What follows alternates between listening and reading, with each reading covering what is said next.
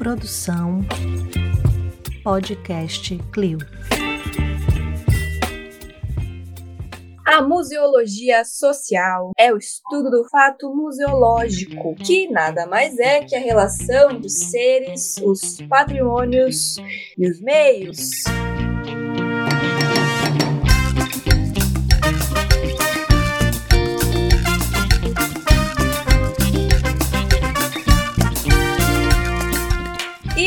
Meios de hoje, Museanders, nós vamos conversar sobre um tema muito preferido aqui entre os nossos ouvintes, clubista eu também. É, vamos falar sobre educação museal nos museus universitários. E o que, que tudo isso aí, o, o, os meios, né, como eu disse, o que, que os meios todos têm a ver com a educação museal nos museus universitários? Bora lá? Então, hoje estamos aqui, quem vos fala é Marina Gouveia, e comigo temos a maravilhosa ruiva cobreada, Juliana Gueiros. Alô, Brasil!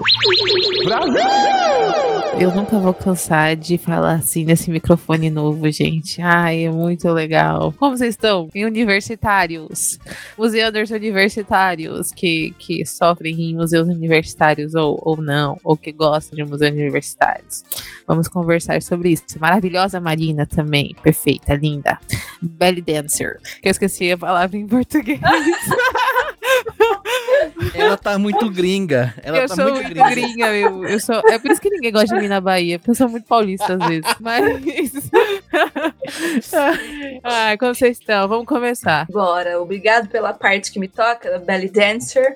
E é, também temos aqui o maravilhoso, magnífico, insuperável Gustavo Nalva. Olá, queridos ouvintes, tudo bem com vocês? Insuperável me pegou aqui de jeito, viu? Tá complicado. Mas é Hum. isso, tamo aí, Ju. Como tamo aí na atividade. É, queria também aprender os inglês aí pra poder falar, é, se confundido com gringo. Chegar na balada falando em English, sabe? E arrasar. É. Gente.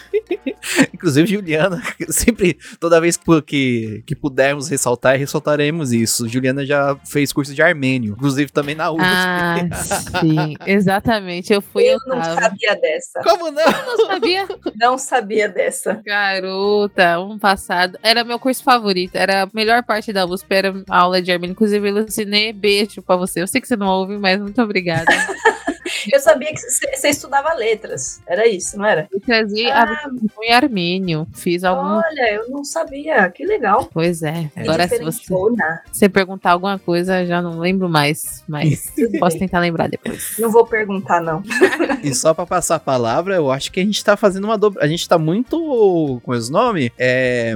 Quando a, gente, quando a pessoa tá muito enviesada pra uma, pra uma parte, né? Porque já é o segundo. Se não fosse o plantão museando, ia ser os- a dobradinha de educação museal que a gente ia falar aqui, né? Eu acho que a gente tá muito. O Ah. está muito enviesado.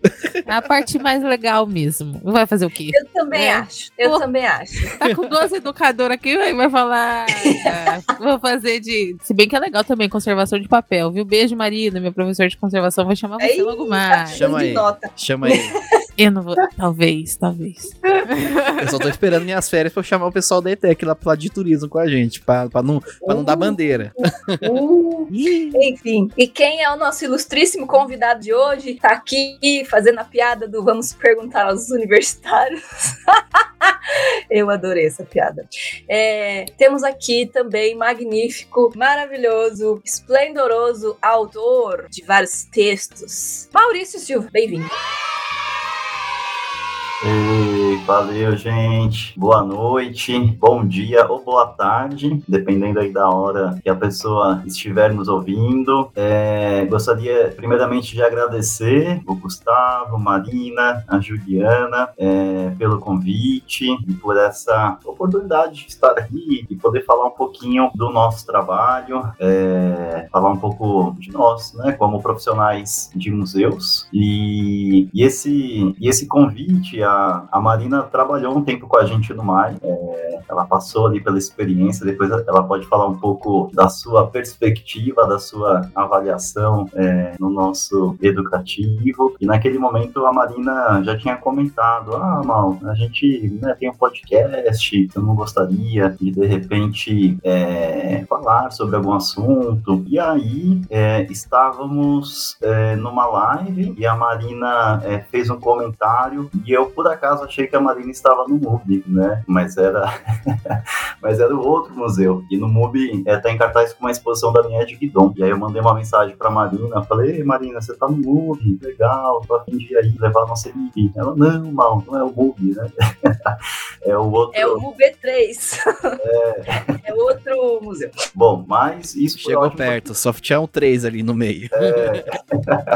mas nos conectou novamente e voltamos a falar dessa, dessa questão. E, e sobretudo porque eu tenho ouvido bastante vocês, viu? É, Ai, adorei. A gente fica feliz quando temos ouvintes e entrevistados que, que participam aqui. É sim, muito legal, muito sim. obrigada. E o momento que eu mais ouço, sabe quando é? Na academia. Ah!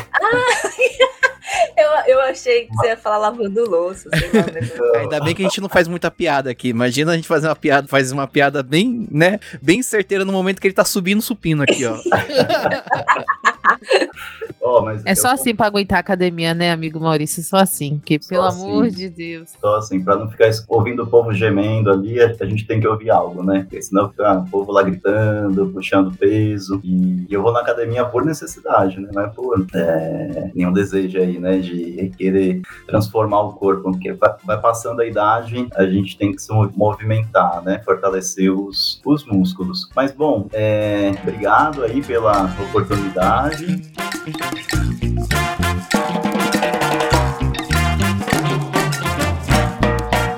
Olá, queridos ouvintes, tudo bem com vocês? Aqui é o Gustavo Nalva, já na edição do episódio. Eu vim aqui porque só para falar para vocês que na, no dia da gravação, a Ju, ela tinha passado no dentista, tomado medicamento, conta um problema com o dente, e ela já começou a gravação com dor de cabeça. E essa dor de cabeça foi piorando conforme a gravação foi indo. Então, no meio da gravação, ela não conseguiu mais estar com a gente ali, né, por conta da dor, e ela saiu, né, da gravação, avisou pra gente e saiu. E a gente meio que esqueceu de falar isso na gravação. então, saibam que ela não vai dar tchau, ela vai continuar, vai continuar aqui na conversa, mas ela não vai dar tchau no final lá, porque ela saiu porque estava com dor de cabeça, tudo, uma questão. Agora ela está melhor, tá tudo bem, tudo certo. E é isso. No próximo programa, talvez esteja aí e vão ver, né, que a gente ainda vai gravar. Mas tudo certo. Beijo e fiquem aí com o episódio.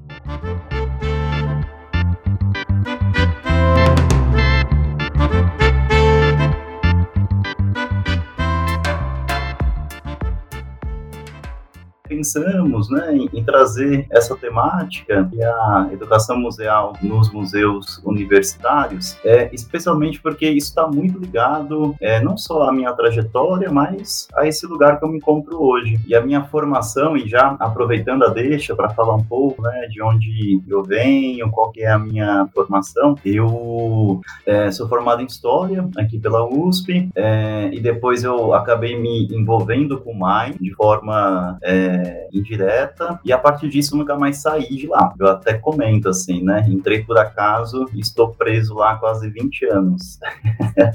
e... Uau, é muito tempo! É muito Amigo. tempo! É muito tempo. E aí a gente precisa. Você nem é velho. Ouvintes do Maurício não é velho. Mas eu. Denúncia de trabalho infantil. Ele começou a trabalhar com 10 anos aí, ó. Brincadeira, calma.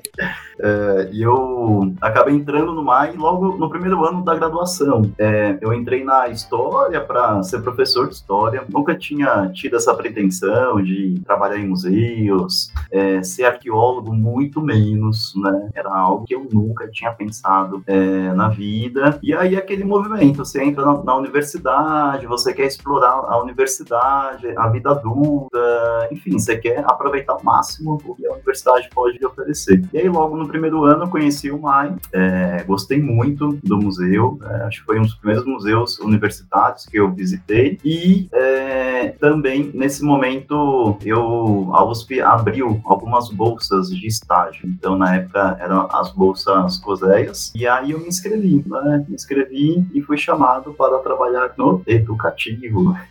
Eu fiz, eu fiz é, essa bolsa também, eu era bolsista desse, desse programa, só que lá no Museu Paulista. Ah, que legal. Ah, em 2013 foi. Então, então, eu também sou cria do, de, pro, de projetos de estágio em museus universitários. Marina que Mas... na idade aí. Ai, vai. Ué. Ué. Ué. Vou fazer o quê? Ô, Mal, sabe o que eu ia pedir? É, explica para os museanders o que, que é o MAI que tem lá dentro e o ah, que, que ah, significa legal. a sigla. Uhum. Acho, que, acho que a gente nunca gravou com alguém do MAI, então você está abrindo portas. Ah, é, abrindo olha. caminhos aqui. É MAI então, ou mãe? Importante... mãe USP. Para alguns, é, enfim, é, explica para os museanders o que, que é o MAI. São parênteses na sua fala. Uhum. O MAI ele é um museu universitário, é um museu de arqueologia e etnologia. Ele é um dos quatro museus estatutários da universidade, junto com o Museu do Ipiranga e o Museu de Zoologia. E ele é um museu que trabalha aí, digamos, com o tripé da universidade. É um departamento, né? Então, a gente no museu tem a área de ensino, de pesquisa e de extensão, né? E aí com diferentes pesquisadores trabalhando com temas da arqueologia no Brasil e fora do Brasil, com a etnologia, também com os colegas da museologia, é, pensando o museu é, e a sua relação com a sociedade. Né? É, estamos dentro da cidade universitária, é aqui no Butantã, na cidade de São Paulo, mas ele fica, é, dependendo do ponto de vista, ele está no final da universidade, bem pertinho da comunidade de São Remo, ali entre o HU e o departamento de física, e é um museu assim que geralmente as pessoas que entram acabam é, criando uma história longa. Né? Então, as pessoas na graduação se envolvem com os estágios, com as bolsas e acabam seguindo diferentes linhas profissionais. É, o MAI tem essa, esse caráter de formação, principalmente de arqueólogos e arqueólogas, desde longa data, agora de museólogos e museólogas, né, profissionais de museus. Então, é um museu querido, assim. Eu acho que essa, esse, esse trocadilho mãe, ele, ele cabe bem. É, também acho, acho coerente, acho coerente, verdade. Enfim, então você estava comentando que você entrou no MAI pelo COSEAS, né? Que uhum. é uma, uhum. um programa para bolsista, né? Tipo como se fosse um, um estágio, né? Uhum. Isso. E eu acabei indo por necessidade, assim, não foi por uma escolha é, pensada. Ah, então quero trabalhar no MAI. Não, eu tinha várias opções de estágio, e aí eu poderia, eu, na época, se eu não me engano, é, poderíamos escolher é, dois, se inscrever em dois é, para se candidatar. E eu me candidatei ao MAI. E com isso fiz a seleção na época com os educadores, que era o Camilo, né, que hoje é o professor Camilo de Mello Vasconcelos, mas na época ele era educador, com a Carla Gibertoni, que é minha colega, e com a Judite Elazari. Né? Nessa época eram três educadores. A Judite, inclusive, ela se aposentou como educadora museal. Isso é muito legal, né? A gente. É... Sim, é muito legal. Fica a dica, os textos dela são bem legais. Sim, e conhecer essas pessoas que de fato entram na área e se aposentam, né? dedicam décadas da vida para o campo e tem essa oportunidade de também se aposentar. Né? Geralmente a nossa área tem uma rotatividade muito grande, assim. as pessoas é, ficam tempo, saem, procuram outras coisas, é, então conhecer essas figuras é muito importante. Então entrei né, e para mim foi assim abriu uma perspectiva profissional muito ampla, né? E a partir disso eu fiquei tão estimulado, fui é, realizar estágio em outras instituições e acabei rodando bastante em São Paulo. Então passei pela Pinacoteca de São Paulo, pela Bienal, trabalhei em duas bienais de arte contemporânea, que também foi muito transformador, que a minha visão de arte era bem, uh, digamos, ela ia até um determinado período, né? Na minha formação eu estudei a, vida toda, a vida toda em escola pública, então não tinha, eu tinha parado ali na arte moderna, né? Digamos assim. e aí quando a gente conhece a arte contemporânea, é um mundo, né, que se revela, você fala, uau, né? Como nunca tinha entrado em contato com isso, né? Que bagulho louco, bicho. É... é... um negócio louco. Porque, é, só, desculpa interromper, mas eu tô revendo essa parte com o conto do curso que eu tô fazendo. E é, assim, parece que as coisas vão seguindo uma linha, assim, sabe? De, de conceitos até chegar na arte moderna. A arte moderna, que você já tem a fotografia, que você não tem que retratar fielmente o que tá ali. Negócio vral. Dadaísmo, tchau. Nossa. Uhum. É, incrível. Os, os dadás, como a minha, a minha professora de arte contemporânea, ela fala que não pode ser dadaísmo, sabe por quê? Porque senão, dada, que aí vai estar tá fazendo uma coisa que os dadás não queriam, que eram se colocar dentro de um, um tipo de movimento, como o ismo, né? Iluminismo, não sei o que, sei lá, é, sei lá, qualquer coisa com isso, sei lá, são cidadãs. Um negócio que eu aprendi que eu fiquei na minha cabeça querer repassar isso pra vocês aí, galera. Enfim, nada a ver. Vamos lá, continua, Maurício. Que legal. Vamos aqui continuar com o nosso papo da. É, seria legal, né? Imagina uma conversa dadaísta, né? Como seria? A música não, não, foge muito disso às vezes, né? Às vezes a gente é, começa a falar umas coisas não. que. Uhum. Não é muito difícil, não, viu? se não. Se, making off aqui, se a gente não fizesse uma pautinha para seguir a, a vida aqui da nossa conversa, acho que facilmente viraria algo muito próximo da uhum. proposta do, dos dadaístas. Enfim, seguindo. Mas, mas, bom, então o MAI, ele é esse museu né, é, e tem aí investido bastante na formação. E eu vim desse lugar, da formação, então, de um museu universitário, e abriu essa oportunidade profissional. Né? E aí fui trabalhando em vários outros museus e entrei no mestrado em arqueologia, é, atuando no contexto amazônico, junto ao grupo do professor Eduardo Neves. Na época, a Carla é, Bertoni estava também desenvolvendo um trabalho e acabei indo é, pesquisar essa, essa região, né, que foi onde eu fiz é, tanto o mestrado como o doutorado, mas sempre nesse lugar da fronteira. Então, eu sou formado na arqueologia, mas formado dentro de um museu universitário, pensando muito a relação da arqueologia com a museologia, com as comunidades e, inclusive, os meus colegas arqueólogos olham para mim e é, falam, ah, colegas próximos, hein? Fala, ah, mal, então você que é museólogo? Eu falo, não, eu sou arqueólogo.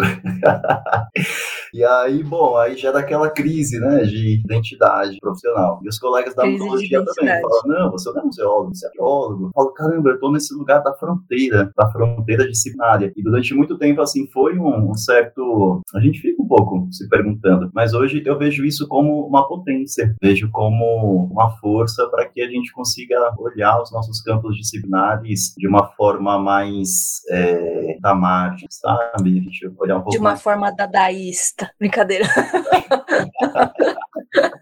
É, de uma forma, uma forma menos, é, menos tão imersa. Né? Eu acho que dialogando com diferentes campos, com diferentes áreas. É, então eu brinco, eu falo que eu sou esse arqueólogo formado no chão de fábrica de um museu. Né? Isso vai Justo. Um olhar. Eu também vejo, vejo mais na, no sentido da potência mesmo. Até lembrei do episódio que a gente gravou com a Tereza, a Tereza Parente, ela é da arqueologia e estava nessa, nessa turma que, do meu ano, né, de, do mestrado em museologia.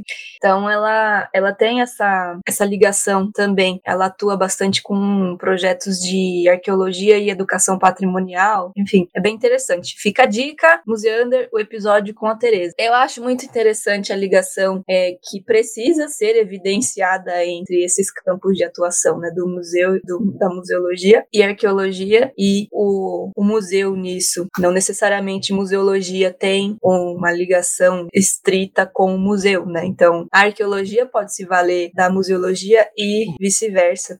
É muito legal. E o que eu queria também comentar é você contando a sua história, e eu me identifiquei um pouco com ela no sentido de é, quando eu entrei para fazer lazer e turismo, eu não sabia o que, que era a faculdade de lazer e turismo, não esperava é, que me levasse aonde eu tô hoje.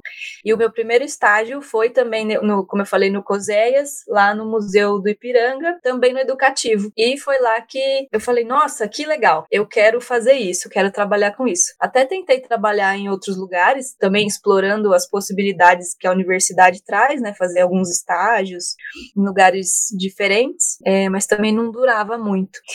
Então, fui direcionando os estágios, né, a vida, a vida de trabalhadora pro, pro chão do museu também, que, que a gente costuma chamar o educativo do o chão do museu, nessa, né, nessa comparação com, com o chão de fábrica. E nesse sentido de ser os, o chão de fábrica, a educação museal ser considerada o chão de fábrica, é, talvez numa forma um pouco injusta, vamos falar, entrar agora no, no nosso assunto, né?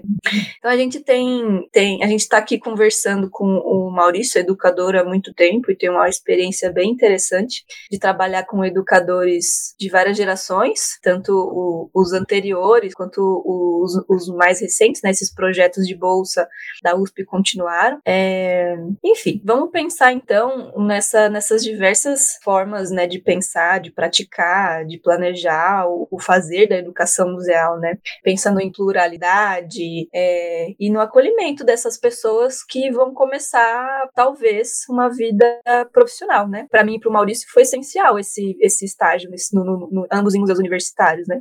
É, então, aí, aí a gente já vê um, uma luzinha apontando, assim, que esses programas são essenciais, assim, são muito importantes para a formação, não só acadêmica, né, como pesquisadores, que é o viés da USP, mas é, como profissionais do campo, né? O que tens a comentar sobre isso, Maurício? Uau, muitas coisas. mas só antes, voltando um pouquinho, você comentou da Maria Tereza. A Tereza, ela foi minha contemporânea, começamos juntos. Olha aí, é, olha aí. É, Tereza é uma parceirona, vida, assim, uma amiga muito querida, maravilhosa, uma super arqueóloga, museóloga e uma pessoa incrível que eu também aprendi muito com ela, que é já assim é, conecta com com o seu comentário, Marina, em relação a esses jovens que chegam nos museus, muitas vezes é, se dá conta do que é um trabalho é, educativo numa instituição museal. É, então essa experiência ela vai proporcionar muitas camadas é, de aprendizados, né? E uma coisa que eu vejo que é muito interessante nos museus universitários, primeiro também é a convivência com os colegas. Então você acaba convivendo com colegas de outros cursos, é, de outras origens, é, com outras formações, e isso também se torna um processo de formação para nós como profissionais. Né? Então, ao longo da minha trajetória, como você comentou, a gente aprende sempre com os mais velhos, mas também com os nossos colegas contemporâneos. E, e você comentou da Teresa, ela foi uma pessoa importante, assim, também na minha formação, em termos de troca, em termos de prática, esse movimento que nós fazemos, muitas vezes de acompanhar a forma como o outro realiza uma mediação, como ele é, implementa uma atividade educativa, né? Acredito muito que a nossa formação é, como educadores, ela tem essa parte teórica, mas a, a prática, ela é fundamental. E essa prática que se dá nesse cotidiano, né? Você observar como um determinado colega aborda um tema, como ele media, como ele é, é, aguça a sua escuta, porque, sobretudo, a educação museal é a nossa capacidade ali, naquele momento de duas horas, de escutar, de escutar e criar conexões com o repertório desses grupos. Né? Então, cada grupo ele é único, cada grupo ele carrega uma série é, de vivências, e para a gente justamente sair dessa visita discursiva, dessa visita é, que cai num lugar fácil, né, da gente explicar uma série de questões, é, como que criamos conexões e sentidos é, com esses jovens estudantes, né, para que as pessoas é, possam falar. Ô Maurício, deixa eu aproveitar uma coisa que você falou aí, encaixar uma coisinha no meio, tá? Hum. Desculpa até cortar o raciocínio.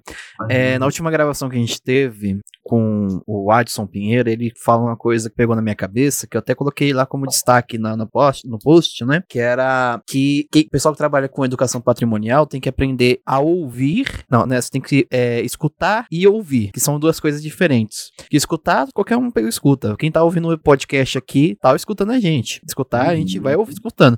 Mas ouvir já é uma coisa diferente. Isso pro museu é, universitário, né? Porque o, o Adson ele falou num, num contexto de políticas públicas, né? Que ele foi secretário de cultura lá do, de Fortaleza. Mas nos museus universitários também tem essa diferença entre escutar e ouvir? Sim, é, a todo momento. E durante a prática com os públicos, eu acredito que esse é o nosso maior desafio, né? É, escutar isso. A gente escuta o tempo inteiro. Agora, é, a questão é como que essas palavras elas criam conexões, né? E elas abrem possibilidades de criarmos ganchos, digamos assim, né? E é bem é, esse movimento que exige muita presença. É, o trabalho educativo é, em qualquer museu, é, ele demanda essa presença. A gente tem que estar ali não só de corpo, né? Mas muito atento. E obviamente que não é todo dia que a gente está inspirado, né? Eu mesmo. Tem dia que eu faço uma visita, você tá, enfim, com mil coisas na cabeça, problemas, enfim. Você faz uma visita mais tradicional,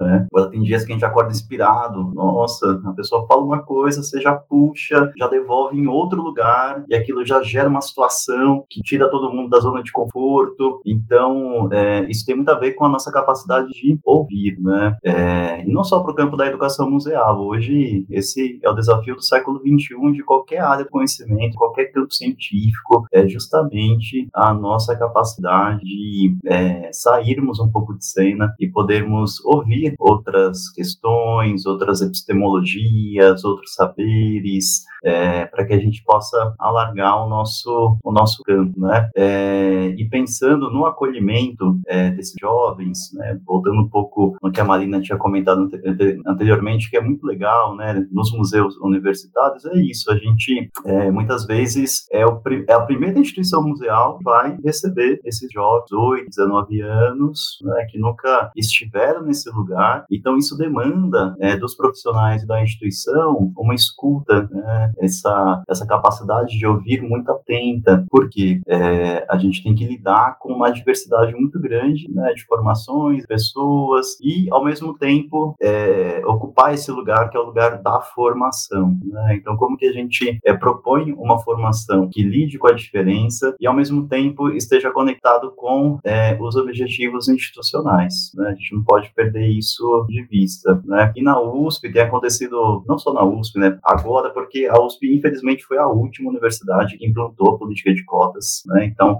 ela demorou bastante aí para transformar a sua cara. E finalmente agora é incrível, gente. Assim, eu tô né, preso lá na, na USP há vários anos.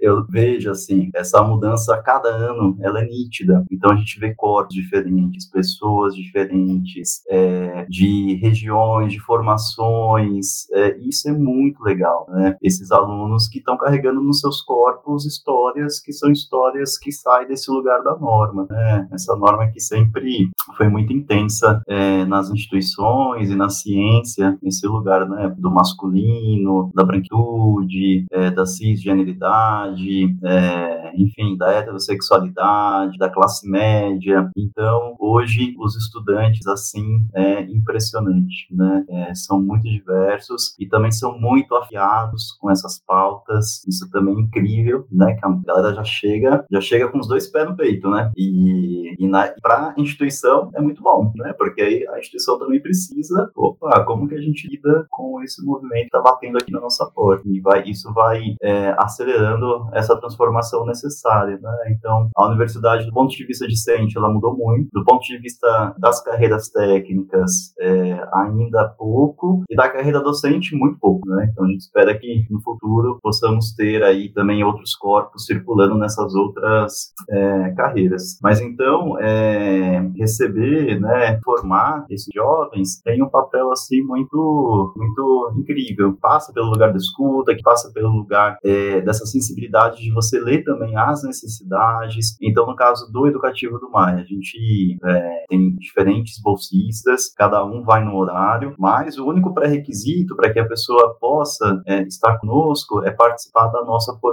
que acontece é, toda quinta-feira de manhã. E é justamente nesse momento que vamos é, ler textos de forma conjunta, chamar convidados, fazer visitas técnicas. E o tempo inteiro, essa formação ela vai se modificando, porque as questões e as pautas, elas também têm é, se alterado. E a gente precisa estar muito atento a isso, né? A gente tem que se renovar, tem que trazer novas discussões, é, novas temáticas, especialmente do ponto de vista aí dessa mudança da sociedade. A tão almejada mudança, né, para que o museu possa é, exercer é, o seu papel social, né, que a gente tanto tanto fala, né? Então, é, e uma outra questão, né, que isso hoje tem, também tem diminuído, mas durante muito tempo é, a educação museal, os educativos sempre foi esse lugar que acolheu essa diversidade de pessoas, né?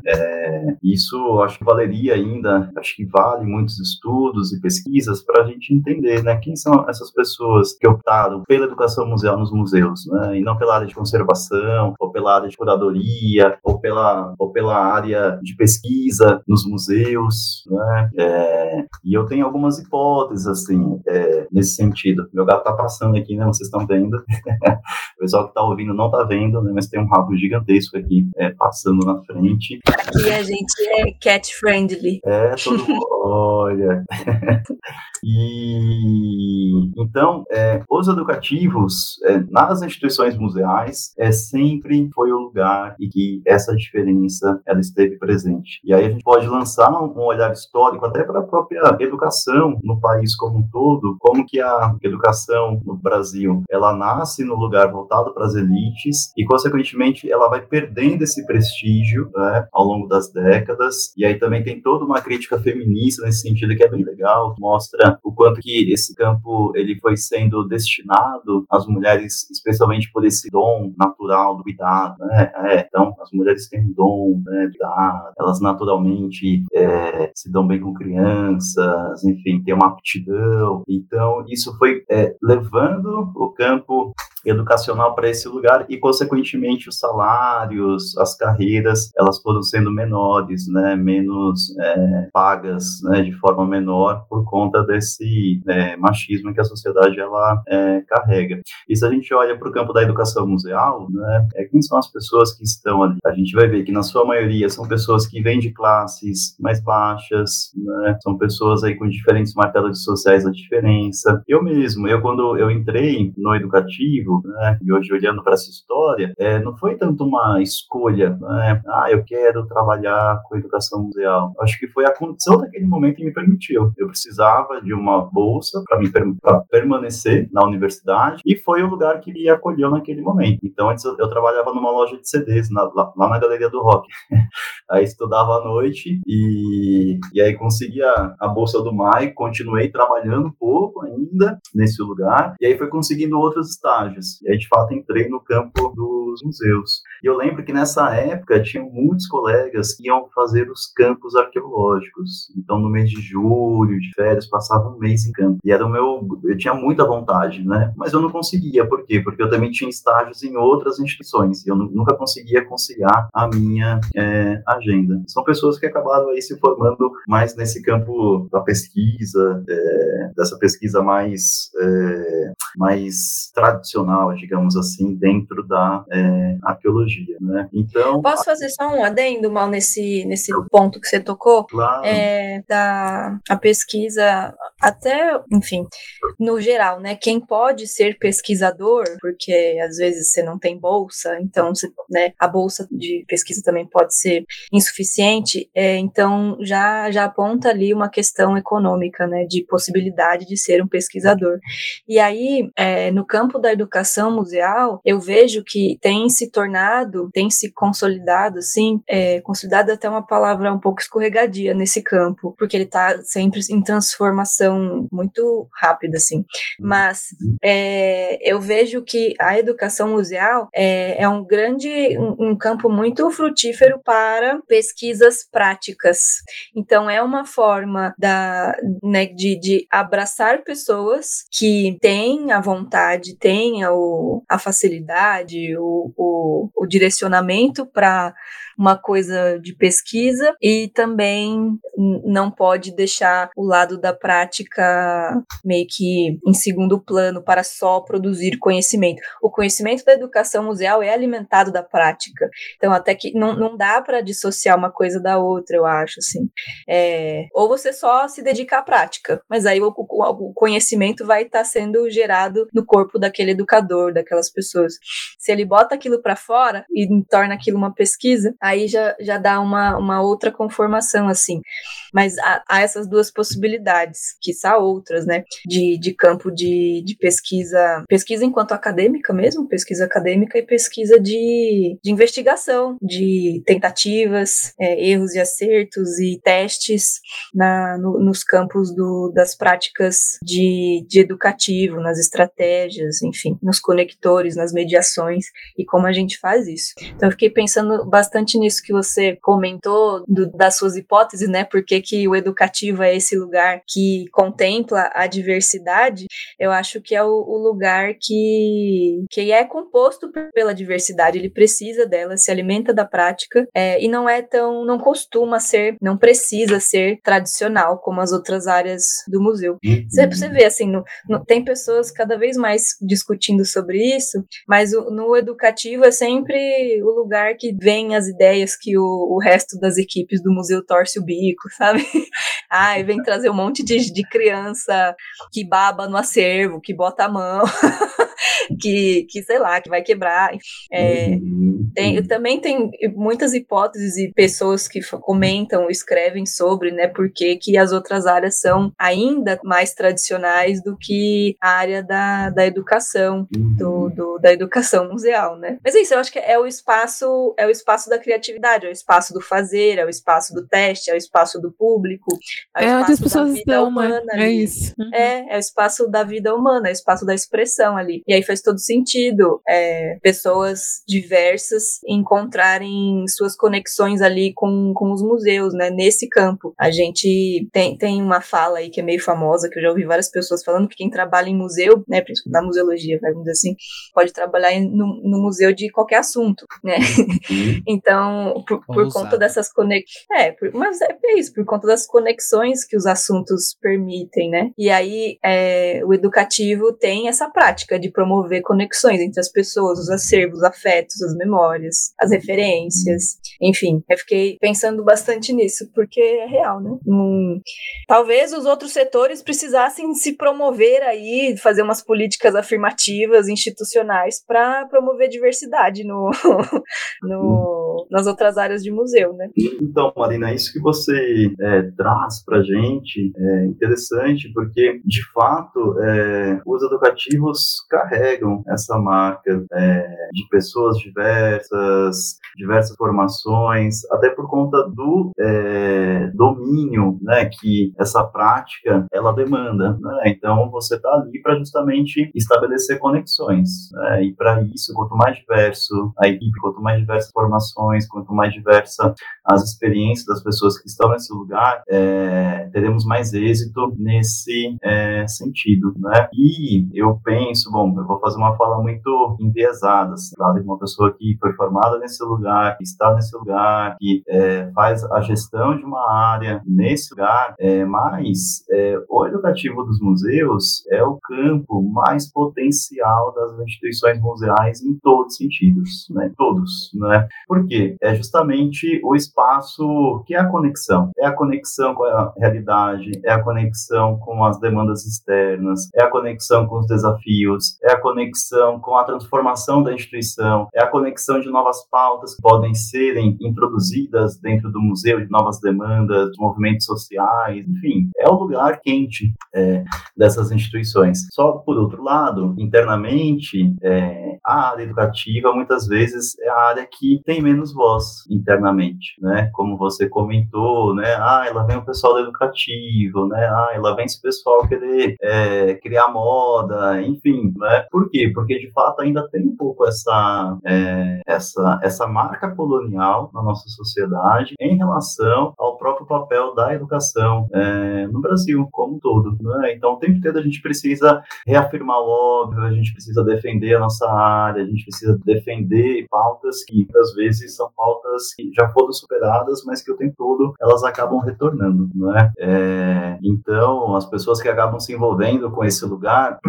elas também têm esse desejo, é, na sua grande maioria, não só de transformação da instituição, mas de transformação da sociedade. Então você vê, são pessoas engajadas é, com várias outras pautas, é, são pessoas muitas vezes ligadas a movimentos sociais, com a educação, né? É, então, os educativos, eles têm é, esse papel é, importantíssimo, porém, temos esse desafio né, de ampliar a ressonância da voz do educativo dentro da instituição como um todo, né? Fazer com que, porque muitas vezes somos nós ali que estamos vendo uma questão que tem que ser mudada internamente, porém nós não temos o papel de decisão internamente, né? Então não é a gente que decide muitas vezes, não é a gente que vai é, é, implementar as escolhas, que vão trazer as mudanças. Então é um processo constante de é, luta, uma luta positiva interna de sensibilização. E no caso dos museus universitários, isso se amplia, né? Porque a gente lida também com a parte da pesquisa. E aí tem toda essa discussão. Bom, qual é o papel do museu? É o papel do museu universitário? É se voltar para a área de pesquisa ou para a área, é, digamos, é, mais de extroversão ou de conexão mais ampla com a sociedade, né? Na universidade, isso o tempo inteiro é, volta e, consequentemente, também a extensão, ela sempre teve um peso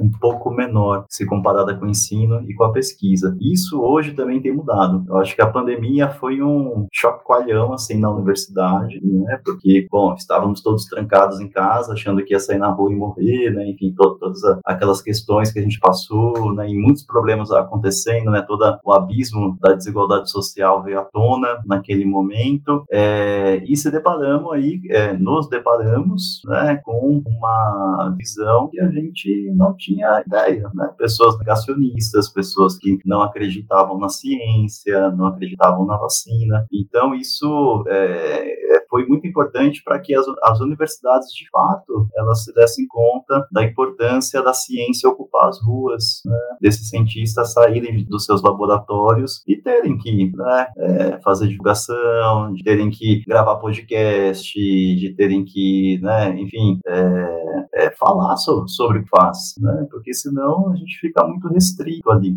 que não é o caso dos museus. Museus, eles têm essa dimensão por é, excelência, né? essa conexão com a sociedade sociedade. Mas dentro da universidade ainda a gente encontra essas barreiras né, de uma ciência mais engajada, uma ciência que está conectada com as pessoas, que está conectada com as ruas, é, que tanto ouvindo como também divulgando, né, falando o que tem feito. Né? É, então, os educativos dentro dessas instituições têm um papel, tem um duplo papel, um papel para fora e um papel também interno. Né? A gente também realiza uma educação museal internamente.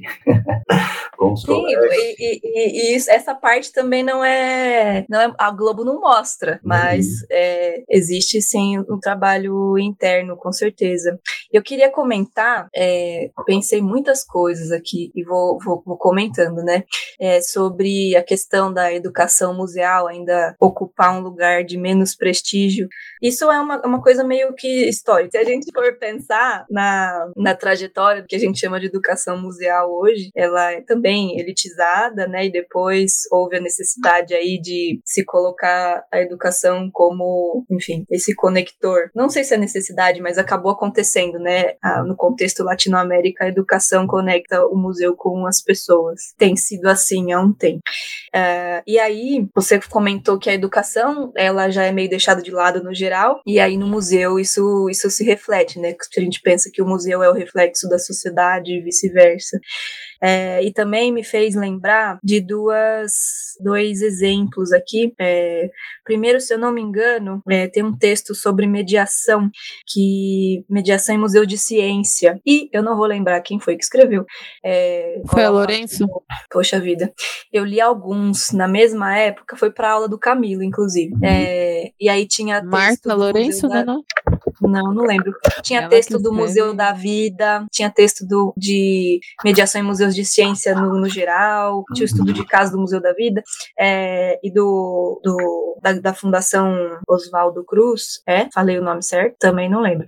Fica, fica, fica para eu pesquisar aqui, Museander. Essa minha memória já está muito comprometida. E então, é, o fato é, esses textos estavam colocando aí, é, são museus de ciência, também, né, ciência e pesquisa estão muito ligadas, é o, é o senso comum, né? Liga a ciência à pesquisa, ciência, ciência tipo ciências cientista maluco, né? Coisa de laboratório, não ciência no geral, né? no, o conceito ciência. E aí, é, eles estavam co colocando ali que esses museus têm um papel fundamental justamente na difusão desse, desses conhecimentos, né? Porque a região ali que o museu atuava, a comunidade ali que eles tinham uma grande parceria, também enfim, não conhecia um monte de coisa. Então, uma, uma ação de conscientização de saúde pública, saúde básica foi necessário. Enfim, eles contam de um depoimento muito interessante. O que só reforça a, a necessidade de, do, dos museus se entenderem, de fato, não só como grandes receptores de público para que esses públicos enriqueçam-se culturalmente com aquele conteúdo maravilhoso que tem lá, mas também é, a, a, ação social desses museus precisa estar é, tá a gente na realidade e coerente com ela, colocando, é, apontando o que precisa ser melhorado e também se revendo, né? É, e aí, um reflexo disso, eu pensei agora, pode ser é, esse conceito, conceito não, essa proposta dessa semana de museus que a gente teve agora, que teve a ver com sustentabilidade. E aí havia a galera quebrando a cabeça. Como é que os museus se, né, se entendem no conceito de sustentabilidade? E aí a gente teve a conversa com a Fernanda, né, a, do Museu da Energia, que foi uma conversa uhum. maravilhosa. A gente também, uhum. assim, nossa mente explodiu. É, a Fernanda é... mostrou que não é só fazer a, as lixeirinhas coloridas, né? Exatamente, né? Falou da amplitude do conceito. E assim, como a gente vai falar de conceito nos museus, seja de qual assunto for, como a gente fala de sustentabilidade nos museus, sem pesquisar, sem estudar e sem expor, conectar e dialogar com as pessoas, para que esse esse esse tema provocou a gente de uma forma que foi a gente teve uhum. que ir lá estudar, entender o que que é então a sustentabilidade, ah, não é só reciclagem, não é só fazer a latinha colorida, é, não é só reaproveitar material, não, é um conceito amplo, enfim, uhum. vai lá, Museander, dá uma, dá uma ouvidinha naquele episódio, tá maravilhoso. É, a gente teve que pesquisar e entender como é que isso se colocava nas nossas realidades e se perceber enquanto espaços não sustentáveis, uhum. de diversas maneiras. Uhum. E aí, essa, essa, provoca aí, né, essa, a programação das, das semanas de museu quantas delas não são do educativo? Eu não sei. Eu tô jogando a pergunta aí, se a gente, se a gente for fazer uma pesquisa. Quantas programações ali, pensando sobre sustentabilidade, vieram de outros setores? Vieram do. Como que o setor de pesquisa pode ser sustentável?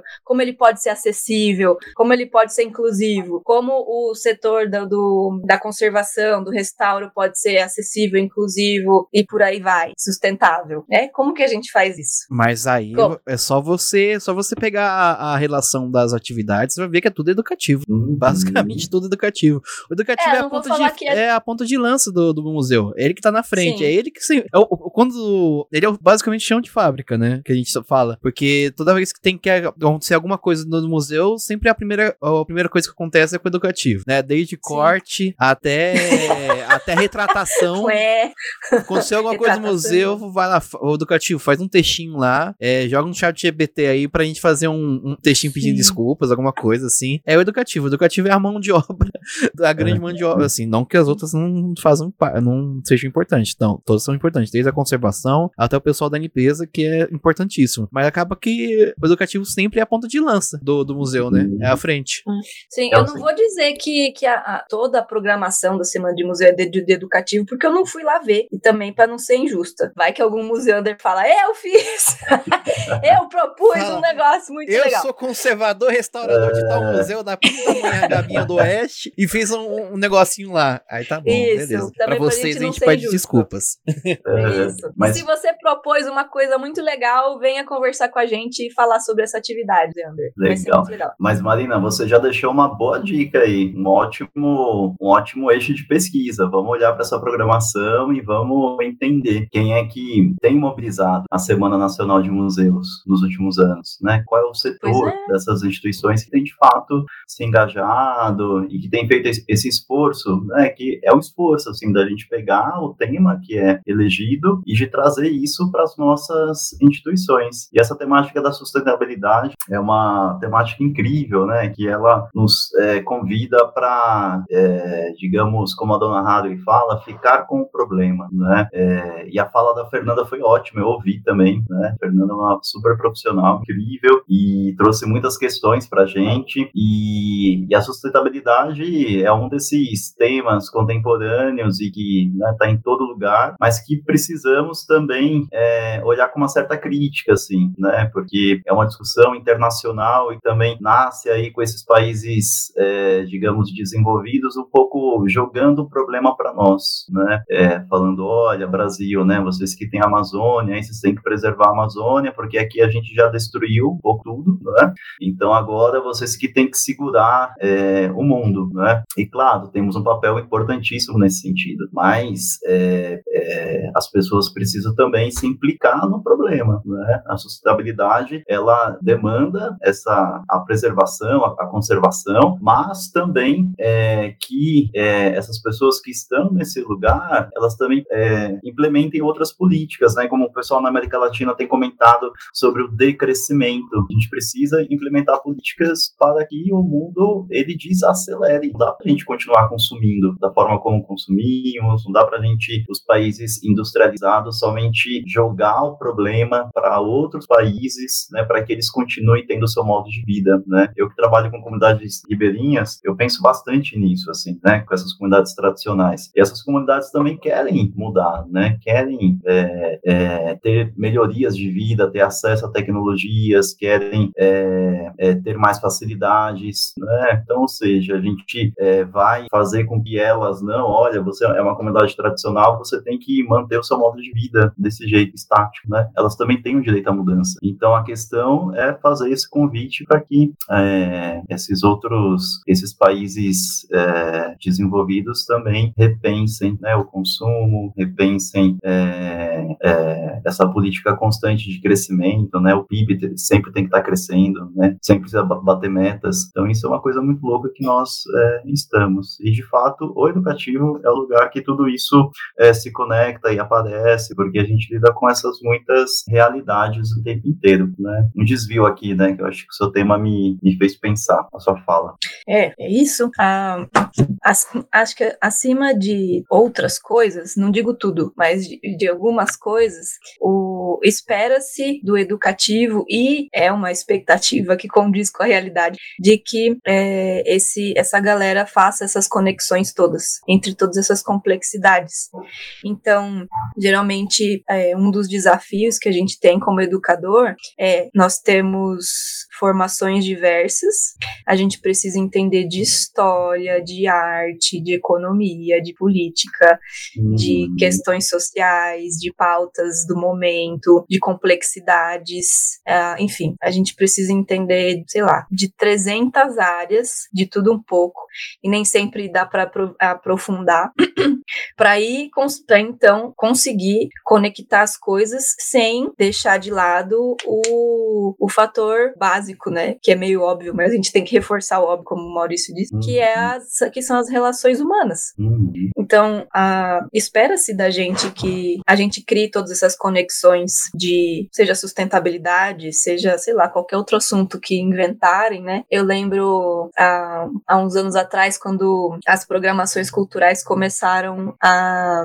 investir em outras narrativas, vamos dizer assim, em narrativas de, que, que enfim, invisibilizadas, né? E aí, quem que criava esses conteúdos? Uhum. A gente, enfim, se alimenta da pesquisa, se alimenta da materialidade dos objetos, mas é, cada vez mais, está ficando cada vez mais claro que um, uma das expectativas e dos papéis que se concretizam a partir dos educativos e a partir da pesquisa que o, o educativo realiza é a criação dessa, dessas conexões e interconexões, transconexões de, de assuntos, e quais, quaisquer que sejam esses assuntos, né? Seja esse da, das populações ribeirinhas até o, enfim, como as populações ribeirinhas coletam, sei lá o que, e coletavam e agora não coletam mais porque está acontecendo um fenômeno climático que está uhum. impedindo isso, e esse fenômeno climático é impulsionado por uma ação humana lá no Quiprocó do Sul, do outro lado do planeta. Uhum. Enfim, a gente tem. Estou inventando aqui. É. A gente faz tudo isso, ainda pinta, borda, conta história, fala com a criança, Corta fala com o EVA. adolescente, corta EVA. fala com o idoso, fala com o idoso que, que tem Alzheimer, o que não tem, a criança que conversa, a criança que não conversa, enfim. É isso. Mas você acha que muita eu, eu, eu tava. Eu tenho uma. Na verdade, é uma. Bom, vocês sempre sabem que eu tenho várias brisas malucas, mas eu tava pensando esses dias, você falou na questão, né, da gente ter esse tato com a cultura material enquanto também educadores, né? Justamente porque a gente meio que utiliza de. Não sempre, claro, mas assim, coisas materiais, muito entre aspas, assim. Mas enfim, qualquer suporte de informação, né? A gente usa suporte de informação, documentos, monumentos, enfim, what if Mas eu tava pensando que às vezes os museus são só, tipo, uma, grande- uma grande dualidade. Uma grande dualidade histórica. Mas por que eu digo isso? Porque a gente sabe, a gente sempre fala aqui que historicamente os museus eles são pautados muito. Eles, eles foram construídos através de. Não só, mas principalmente de espólio, né? Dentro da historiografia, a gente pensa que basicamente o museu começou com coisa roubada, ou seja, com coisa que é minha é meu, você não pode tocar. Então, assim, dentro dessa, dessa imagem, dessa, dessa imaginação enquanto museu, tipo assim, do que se constrói enquanto entendimento de museu, eu vejo muito uma necessidade realmente discursiva de é, individualidade, de posse. E aí chega com essa palhaçada aí de museologia social que quer comunicar o que eu tenho. Que palhaçada é essa? Então, tipo assim, eu penso muito que o educativo, ele acaba sofrendo alguns boicotes, muitos, vários boicotes estruturais, justamente por causa desse passado ainda muito de posse de meu. Não, mas, não, tem que comunicar, mas desse jeito aqui. Não, mas, ah, se eu tiver que cortar alguém, vai ser dessa parte aqui que pega e torna plural tudo que eu tenho aqui que é meu. Entende? Faz sentido o que eu tô falando? Não sei se faz sentido o que eu tô falando, mas. É, É o exercício é- de poder, né, no- nos discursos. Exato. E que- tipo, eu do acho que essa né? é, essa dualidade vem acaba acaba sendo muitas vezes a gente vê acontecendo, mas eu acho que a gente acaba sempre caindo num num sim e não, é tipo assim, numa dualidade realmente de tipo de pode e não pode. Tipo assim, ah, porque véi, os educativos são os que sofrem as mai- a gente acabou de falar isso, as violências maiores de tudo assim, é, de, de, de, de- várias coisas. E mas também é o, é, é o principal local onde essas trocas e esse, essa construção de conhecimento acontecem. Então, por quê, sabe? Porque ainda não se valoriza desse jeito, porque ainda, ainda se vê de uma forma fetichista várias outras coisas, assim, dentro do- dos processos museológicos, assim. Eu entendo que é muito porque realmente o museu tem esse passado que ainda carrega demais, tipo, essas rusgas de é meu, é, eu, eu consegui, é questão de realmente de posse, de ter algo, e que a comunicação disso que se tem, assim, dentro dos museus mais tradicionais, tô falando, viu, gente, esse aqui é mais uma, uma ideia mais realmente pautada na cultura material, né? Alô, Museu existem vários outros Britânico. museus. é, existem vários outros tipos de museus, etc, que fazem museologia de diversas outras formas, tá? Isso aqui é, isso aqui é só uma questão realmente desses museus que ainda ficam nesse nessa narrativa de realmente só expor, assim, né? Uhum. E, a e aí acaba trazendo para comunicação, enfim, talvez não tanto a importância que se tem justamente porque se procura boicotar, já que se tem esse passado de é meu, individualista, de é também de mostrar, porque sempre foi, né, dentro do- dos gabinetes de curiosidade, falar, olha o que eu tenho, olha o que é meu, mas também é até certo ponto, né, também para todo mundo, entendeu? Eu, eu tenho meio que essa noção, assim. Sim. Olha, Ju, uma coisa interessante, não é não é um dos filtros que eu estou analisando lá no, no material de pesquisa que eu coletei nas entrevistas pro, pro mestrado, mas tem aparecido. é, e aí, é, numa pergunta que eu, eu enfim, eu não estou pesquisando isso, mas aparece. A maioria das pessoas de- é, falam em seus depoimentos que o, a, a gestão né, institucional ela valoriza mais o objeto. Então, sei lá, como você vai explicar isso? Se é uma relação fetichista com o objeto e o símbolo de poder que ele tem, sei lá, o, o que é atribuído a ele, né? É, Sim. não, não, não tá aprofundado isso. Mas se a gente pensa que os museus ainda atuam nessa chave de o objeto é a centralidade, apesar de a gente ter lá todas as declarações ah, pedindo que isso mude, né, que a centralidade volte, né, seja mais equilibrada e faça sentido o público nessa relação também, é, a gente ainda tem uma longa, uma longa estrada pela frente, porque o, as pessoas que gerem o museu, os museus no geral, os museus tradicionais, né, ainda tem essa, essa ideia, esse tradicionalismo de o objeto ser o, a estrela da coisa, é, mas ao mesmo tempo é necessário que as pessoas vejam esse objeto. E aí, por que, que o museu quer que essas pessoas vejam esse objeto? Tanto para justificar, ah, patrocinador alcançou tantas pessoas, dá mais dinheiro. É, e também o exibicionismo faz parte de uma coisa também de uma lógica de demonstração de poder, reafirmação e por aí vai, né? É bem complexo isso aí. Eu acho que a gente podia fazer um episódio dessa. É quase um assunto das psicologias aí, uhum. todas, sei lá, dessas áreas que, que, que, que, tentam compreender a mente. Porque é. é. é incoerente, né? Você ter uma, um setor que muitas vezes é responsável por é, cobrir todos, a maioria dos buracos que o museu tem. Então, ah, o museu não é acessível. Ah, educativo, vai lá e faz uma acessibilidade do museu. Ah, o museu não sei o quê. Ah, educativo, faz aí, entendeu? Uhum. A gente tem esse, esse peso, né, no, no, no, fazer do cotidiano em oposição à desvalorização. Não é coerente, né? Uhum. E o que que explica essa incoerência? Vixe, não sei. Mas tem hipóteses que... muito largas sobre isso. Só deixa é. eu falar um negócio rapidinho para aproveitar que o gancho da Ju, que é só uma recomendação rapidinho aqui. É, essa semana, a semana da nossa gravação aqui, saiu um vídeo aí que tá sendo muito compartilhado sobre o, o rei, um rei do, do, do grupo ético. Muito Bamun. bom esse vídeo. É, o rei do grupo ético Bamun, que é ali na Camarões, se eu não me engano, que eles ficam ali, é, na costa noroeste do, do Camarões hoje. Que eles tiveram o trono desse do, do o trono roubado há 115 anos atrás e, tava, e hoje tá exposto no, no museu na Alemanha.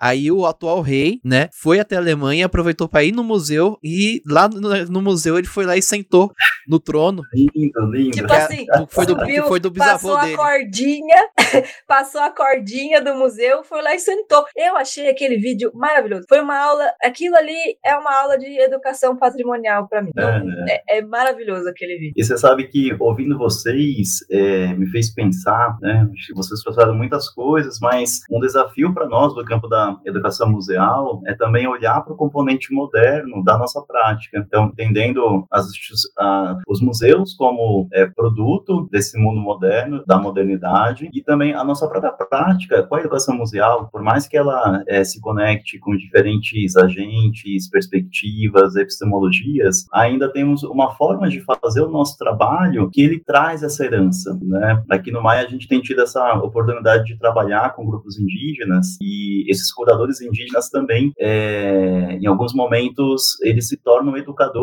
e educadoras fazendo o trabalho de mediação. E acompanhar os indígenas é, realizando é, a nossa prática nas nossas instituições é extremamente é, incrível, né? Porque a gente é, percebe que existem outras formas, né, de mediar. E muitas vezes essa mediação, não necessariamente o objeto, ele tem que estar ali no centro do encontro, né? É, porque vendo é, esses indígenas realizarem esse trabalho, o que aparece muitas vezes em primeiro plano é a experiência de vida, né? É quase uma mediação de si, é uma mediação da sua memória, é uma mediação da sua experiência, né? E aí eu tenho pensado bastante, inclusive, né, o, o, o fato museal, né, que a gente estuda, estuda as nossas ações, o próprio fato museal, assim, dentro das práticas indígenas, ele, vai, ele é tensionado, né? Então, pensar aí, Valdiza, né, eu acho que os grupos indígenas vão dar uma, uma reformulada aí nessa,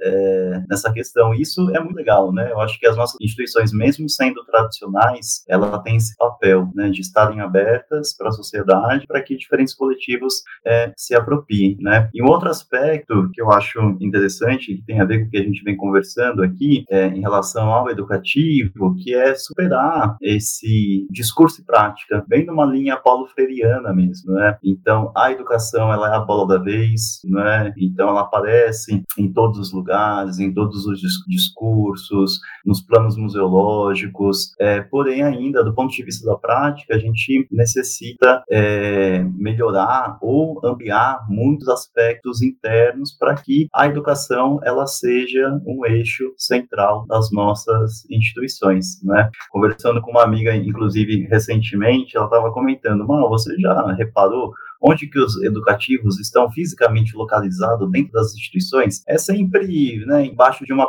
de uma escada, é no puxadinho, é no porão, é, enfim, né, eu acho que isso é muito revelador né, para mostrar ainda o quanto que a gente tem que é, avançar nesse sentido né, de superar, de potencializar. Eu acho que estamos no momento ótimo, né? temos essa percepção que a educação ela é um eixo central, teve todo esse debate do ICO que a gente acompanhou agora, por conta que a educação ficou fora e ela entrou, né, e precisa realmente estar dentro da definição dos museus, mas ainda internamente, na prática, temos muitas coisas é, para serem melhoradas e avançadas, né? Eu acho que todo mundo, todo profissional de museu tem essa consciência, mas ainda é muita marca colonial nesse sentido, né? De Sim. quem tem acesso dessa educação de qualidade, é, das nossas próprias formações, da nosso, do nosso próprio processo histórico de formação, né, que também carrega aí muitas questões. É, eu, assim, sou muito esperançoso. Eu acho que avançamos muito, temos avançado, mas ainda precisamos arregaçar as mangas e fazer com que a educação ela é, saia do discurso né, e entre na prática. Uhum.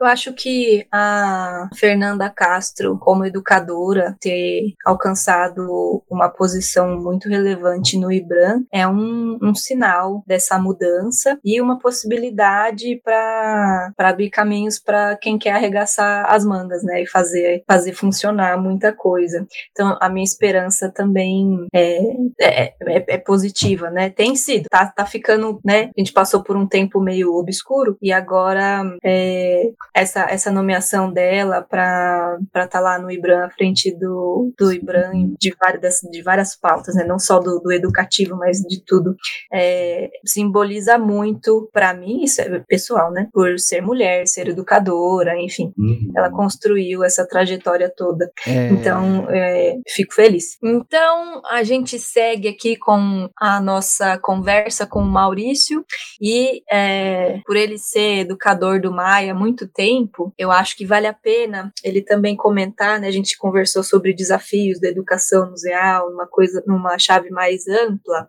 é, mas tem um processo muito interessante que eu gostaria também de saber melhor, que acontece lá no MAI, que são, são práticas de educação museal que estão integradas ali com os processos curatoriais. E eu queria entender melhor o, o, o, o que, que é isso. É, eu vivenciei um pouco lá do MAI, mas foi um, um período, infelizmente, curto. A vida força, né? O capitalismo força a gente a tomar escolhas.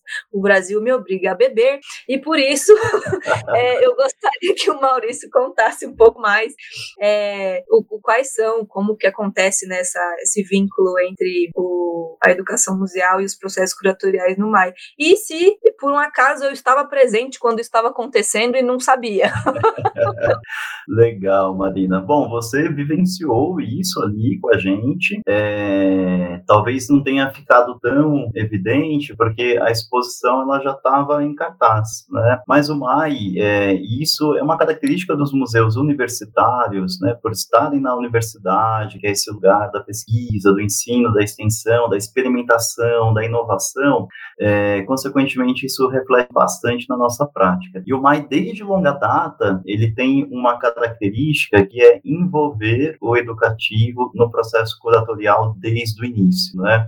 Porque geralmente o que acontece, eu também já trabalhei em várias outras instituições no educativo, então como que era o processo? Então, você tinha ali o curador, o especialista que concebia a exposição. Uma semana antes, o educativo começava a se preparar para atuar naquela exposição. De repente, dois dias antes da abertura, a gente fazia uma conversa com o curador. E o curador falava: beijo, me liga, bom trabalho. Né? É isso. é, que gera uma série de desafios, porque o educativo ele não participou desse processo, ele não foi ouvido, ele não trouxe questões, ele não contribuiu, né? É, e no MAI, por ser um museu universitário, e isso desde longa data é praticado, é, na medida do possível, a nossa área, os profissionais se envolvem junto com os curadores, com outras áreas também, a conservação, a documentação, é, a expografia, para pensar na concepção da exposição como um todo. Então, isso traz muitos benefícios né, para a criação da plataforma educativa, porque você está vivenciando o processo, você traz também questões público que muitas vezes o pesquisador ele não tem essa dimensão, isso faz com que ele reveja o seu discurso curatorial. Então, é um processo de troca, é um processo intenso, né, que também tem muitas disputas, tem muitos embates, mas no final o resultado ele acaba sendo muito rico. E aqui eu, eu gostaria, eu acho que vale a pena a gente mencionar, isso é uma luta da professora Cristina Bruno desde, ser, desde sempre, né? Então ela desde o antigo PH, ela entende a educação como é, uma área e um processo integrado a todas as outras dimensões desse processo curatorial museológico, né? Não é uma atividade que está relacionada com o fim, né? Não é somente, ó, oh, gente, a exposição está para abrir,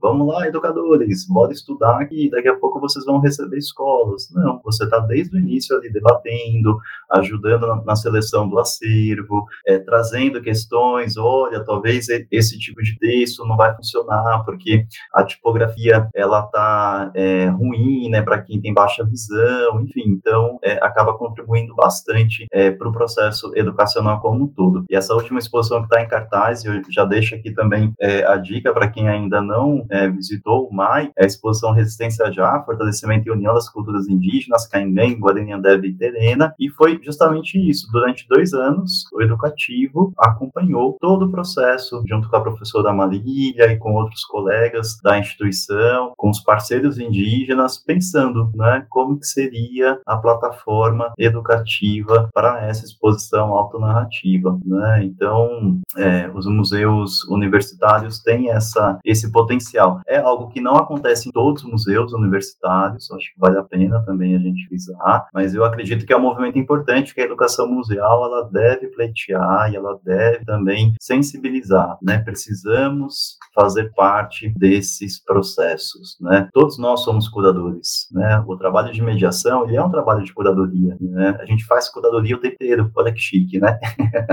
então, é, uma visita mediada, ela é uma curadoria, ela é um recorte, e ela, e ela é um recorte também com o público, o público também faz seleções, ele faz é, apropriações desse discurso, então precisamos potencializar isso, né? Então, o MAI tem essa característica que é muito interessante e que traz muitos benefícios, assim, é, para o trabalho com o público. Acho que isso se reflete na qualidade das ações que são, é, que o público tem acesso. E até pensando na, na questão de formação profissional, que a gente conversou um pouco lá atrás, conhecer processos outros dos museus, é, além, né, do, do, do, processo de extroversão e contato com públicos, é, compõe, né, a trajetória profissional. Então, talvez uhum. é, a, o adolescente lá, o jovem que está como está ingressando no museu agora pelo educativo, conhece outras áreas do, de atuação profissional através dessa, desse contato, né? Do, com, com um contato integrado com as outras equipes. E, de fato, faz muita diferença. Eu acho que é, vale a pena também o, os museus, a gestão, né, se desprender um pouco dessa tradicionalidade que a gente também comentou, para abrir espaço para ouvir os educadores nesses processos de concepção, sim. Uhum. É, tanto, não só, isso, isso pode se estender não só aos museus, mas aos centros culturais aí que tem, por exemplo, suas equipes é, educativas é, relativamente fixas, assim, e, e, aí eles só recebem também, mesma coisa, acho que é o, o, o supra-sumo disso, eles só recebem a, o conteúdo ali da exposição, estuda um pouquinho e já vai recebendo público, né? Uhum. Só vê a exposição quando tá pronta. Aqui em São Paulo acontece bastante, é, ainda mais, enfim, por outras questões de características é, específicas desses lugares que abrigam exposições temporárias, né? Uhum. É, mas o, os museus têm muita, muita margem para que isso aconteça. Tem que querer. Uhum. tem que fazer sentido, tem que querer, né? E aí a, já acontece, né, em algumas instituições, a, essa nova exposição da Pinacoteca, né, a, a exposição do acervo século que é 19 20, assim, é, também teve a participação do educativo. Não sei dizer em que medida, se foi desde o início, se foi assim ou assado. Aí teríamos que entrevistar alguém de lá. É, mas eu digo da, da minha experiência, quando começou-se a falar sobre uma nova proposta de exposição, então a gestão disse: vamos incluir a equipe de educadores e é, ouvi-los, ao menos. Não sei se atender todas as demandas, uhum. né? Mas é, a, a, abrir um caminho para a escuta interna. E aí volta naquela na, no, no, no, no, que você disse sobre educação museal interna, né? Uhum. é, enfim, assunto delicado. Mas eu achei, achei bem legal. Eu não, não tinha conectado os assuntos, né? Quando você propôs a gente conversar sobre educação museal e processo curatorial no MAI. Eu não tinha conectado que seria concretizado dessa maneira. Uhum. Foi bem legal. Adorei. Que bom.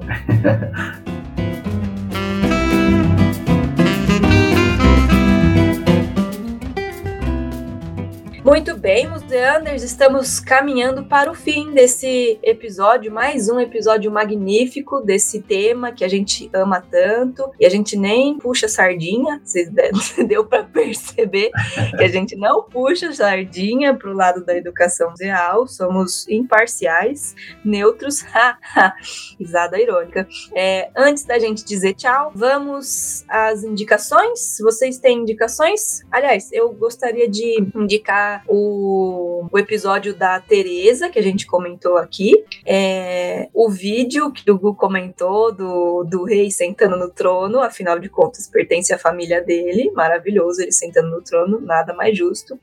E é, a gente comentou do episódio da Fernanda também, né, sobre sustentabilidade. Então, a Tereza vai falar de arqueologia e de como ela trabalha a arqueologia e os desdobramentos disso. Uh, e é o episódio da Fernanda sobre o tema dessa última semana de museus, sustentabilidade em museus. Tá muito legal, tá bom? Essas são as minhas indicações por enquanto. Gu, tem alguma indicação? Eu tenho indicação, indicação de vocês visitarem o MyUSP. eu Boa, visitei... Imprescindível! Sim, eu tive minha experiência visitando lá, não, infelizmente não consegui pegar o educativo, né? Eu, eu olha, eu saí de Guaianazes para ir pro, pro MyUSP só para visitar lá, porque eu falei, não, agora tá abrindo de fim de semana, de sábado, eu tenho que tomar vergonha na cara e visitar. Aí eu falei, bom, vou visitar. Porque até um tempo atrás vocês não estavam abrindo sábado, né? Não. Aí eu não consegui visitar. E o Mai aqui é sempre parceiro com a gente no Instagram, o pessoal compartilhando as coisas, tudo com a gente. A gente tá sempre se referenciando lá no Instagram, né? Então um beijo pessoal da social media aí do, do Mai. E eu falei, não, tem que tomar vergonha na cara e ir lá visitar, né? E visitei, vi a exposição lá. E eu achei muito legal que a, na exposição você tem peças que você pode pegar na mão né? Tem um arco que você pode pegar na mão. Uhum. É, eu tô, eu, tipo, tô, tô, soltando aqui, vai que não era, não era pra pegar. Mentira, era é, assim. Tinha, tinha, tinha, a plaquinha lá, tátil. Tinha a plaquinha tátil lá. Sim, tinha a, a plaquinha lá que a gente podia pegar. Tinha, então, tinha um arco, tinha também um monte de coisa assim. Eu achei bem, inter, bem interativo isso, eu gostei bastante. E da história também, de como foi adquirido o acervo, né? Que, da década de 50, se eu não me engano, que vão lá aqueles dois uhum. pesquisadores. E, então, eu achei muito incrível o é um espaço pequeno, né? Não é um, acredito eu que não seja o maior museu da USP, mas é um espaço relativamente pequeno e que tem bastante coisa ali. Da, eu, matei, eu matei umas três horas lá dentro. Fiquei umas três horas, três horas e meia só lendo ali e foi, foi incrível. Foi, eu sozinho, né? Lá, imagina se tivesse acompanhado assim, com, de, ou, tanto de uma outra pessoa que visitasse comigo ou, ou do educador, acho que a conversa ia longe. Que legal, Gustavo. Olha só, gente, não foi combinado, hein? É. Foi,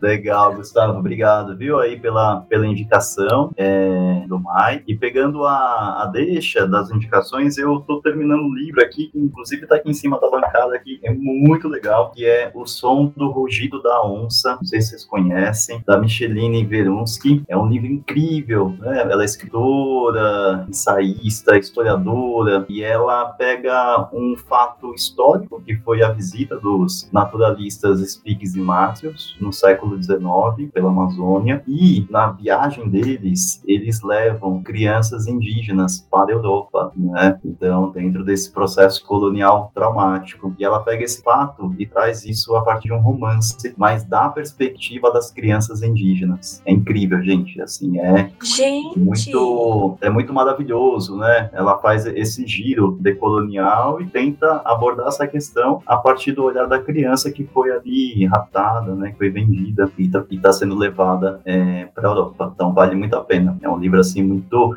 impactante, né? E de preferência não leio à noite, porque eu geralmente estou lendo à noite e você fica com a cabeça mil. fala, Ai meu Deus. É, é. E uma, uma outra dica que eu já comentei aqui um pouco antes, mas é, no MUBI é, tá com essa exposição em cartaz, é, Pedra Viva, Serra da Capivara, o legado de Niedton, que é essa super arqueóloga para arqueologia brasileira, que implantou lá o parque na Serra da Capivara, no Piauí. E, bom, o Piauí pra gente, né, não é uma localidade assim muito fácil da gente chegar para conhecer lá a região, vale muito a pena conhecer também, mas a gente pode aqui em São Paulo, então, entender um pouco desse trabalho de décadas da arqueologia naquela região, mostrando esse processo de ocupação da área há pelo menos aí 50 mil anos antes do presente. E é uma exposição que também dialoga com a arte contemporânea, a gente tem obras de artistas atuais, tem material arqueológico, e o MUB em si, ele é um espaço incrível, né? Eu gosto bastante ali daquele prédio, é, é muito legal, né? Fica ali na, na Rua Augusta, do lado do MIS. Né? Aproveita e já visita o MIS também. Se eu não me engano, agora tá com a, uma exposição da Tina Turner. Não, é, é, é né? É, eu não, é, bom. Vou, vou pesquisar aqui. Eu vou pesquisar Pesquisa. e, e é isso, gente. Bom, eu quero agradecer imensamente vocês. Pessoal, a gente tá aqui, ó. Vocês nem sabem, nem imaginam que hora é, né? Então, prestigiem esse podcast, que essa turminha aí é uma turminha incrível, super dedicada e tá, de fato, fazendo a palavra museal circular em outros canais, né? Em outras situações e fazendo com que a gente se conecte com esse tema em outros momentos, né? Como eu comentei, na academia, lavando uma louça, limpando a casa, ou mesmo só é, aproveitando para ouvir os colegas e prestigiando os colegas que têm participado. Então, muito parabéns, gente. Vocês estão aí, né, é, na linha de frente nesse movimento de divulgação da nossa área e de tudo que está relacionado ao campo museal, né? Fico muito feliz, né, de ver o trabalho de vocês e estou aqui seguindo e também vou ficar enchendo o saco de vocês, indicando e também os colegas, falando, olha, gente, vão lá participar, né? Pode deixar Com aqui mais, eu vou fazer um trabalho de marca, assim,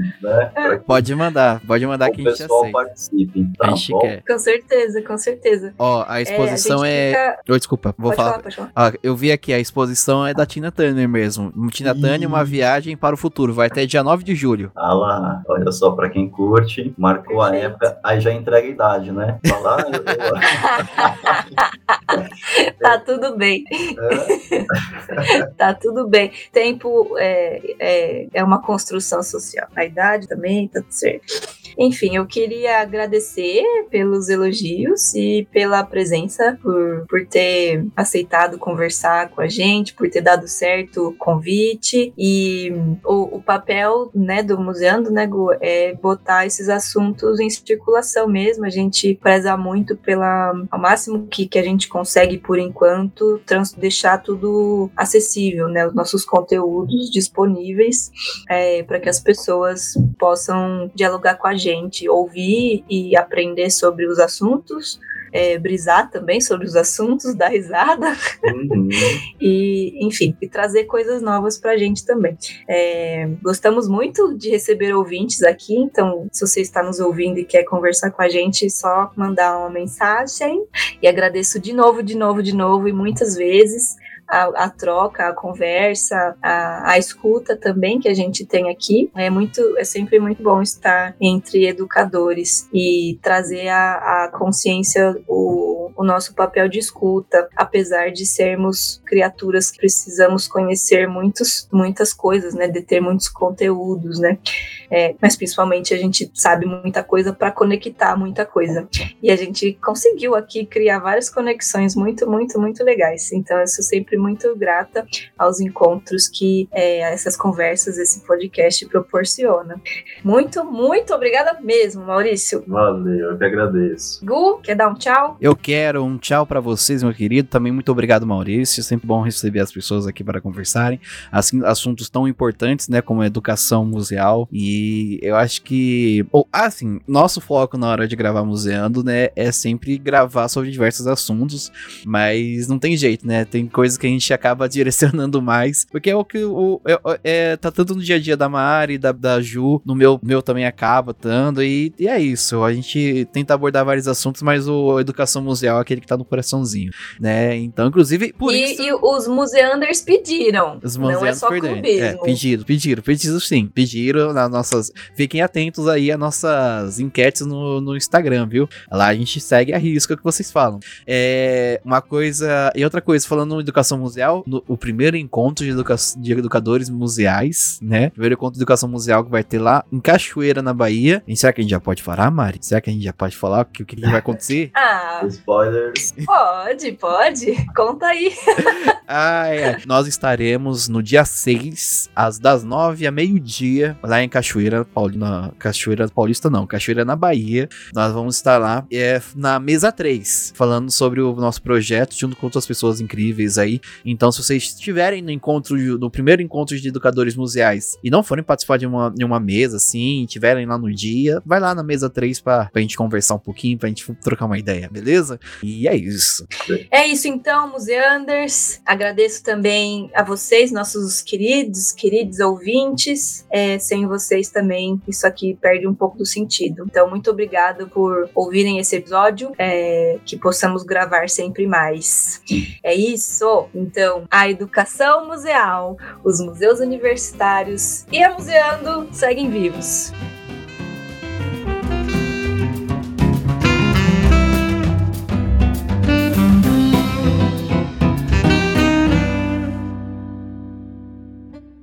Muito obrigado, vão com Deus, valeu. Santos!